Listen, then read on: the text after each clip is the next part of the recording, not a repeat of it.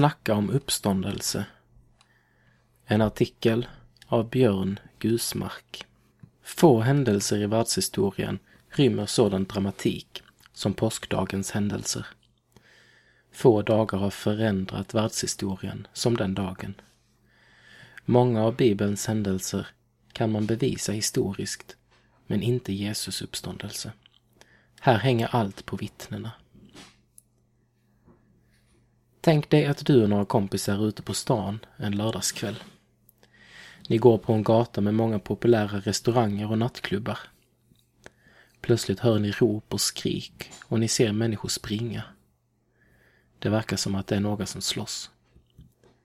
Efter några sekunder skingras människorna och ni ser en man ligga på marken, uppenbart skadad.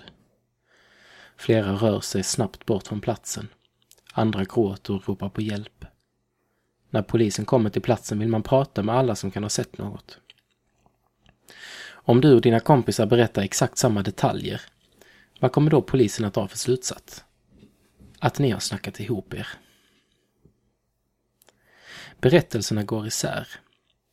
Många säger att Bibelns skildringar, till exempel den av Jesus uppståndelse, inte kan vara sanna eftersom evangeliernas berättelser går isär på många punkter.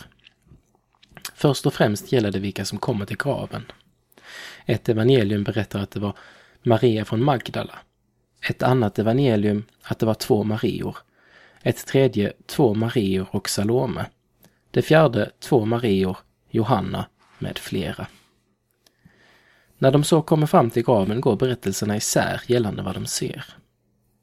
Ett evangelium säger att de möter en ung man i vit dräkt. Ett annat två män i skinande vita kläder. Det tredje säger en ängel och det fjärde två änglar. Två av evangelierna nämner inget om att kvinnorna mötte Jesus där. Det tredje säger att Maria från Magdala mötte Jesus och det fjärde att det var två kvinnor som mötte honom. Chockade vittnen. Om du och jag hade varit förhörsledare med Bibelns personer som våra klienter, hade vi kunnat konstatera att detta är alldeles normala utsagor från riktiga ögonvittnen. När man är med om något dramatiskt och omskakande så fungerar minnet selektivt. Man minns vissa saker starkare, andra faller ur minnet. Det vi kan veta genom vittnenas utsagor är att de faktiskt var där, att graven var tom och att någon eller några, förmodligen änglar, berättade för dem att Jesus hade uppstått. En kedja av vittnen. Nya testamentet berättar sedan att både kvinnorna och lärjungarna och många fler, över femhundra personer, mötte den uppståndne Jesus under de fyrtio dagar han var kvar på jorden innan sin himmelsfärd. Framförallt har miljontals människor sedan dess erfarit att han lever och är med oss.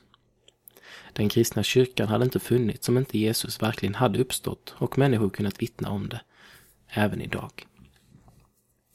Det är viktigt att vi som mött honom fortsätter den kedja av vittnesbörd som genom århundradena hjälpt människor att upptäcka att Jesus lever och att man kan lära känna honom och få ett hopp som bär genom liv och död. Sång. Gud är mäktig, sviker aldrig oss. Han är allsmäktig, Gud. Större än allt vi ber, större än allt vi ser. Allt han gjort är gott. En tom grav, han lever idag. För vår Gud är allting möjligt. I hans namn har vi fått allt. För vår Gud är allting möjligt. Gud med oss, han går bredvid oss, leder våra steg. Mer än vad vi förstår, mer än vi hoppas på. Allt han gjort är gott. Gud är med oss, han går före oss.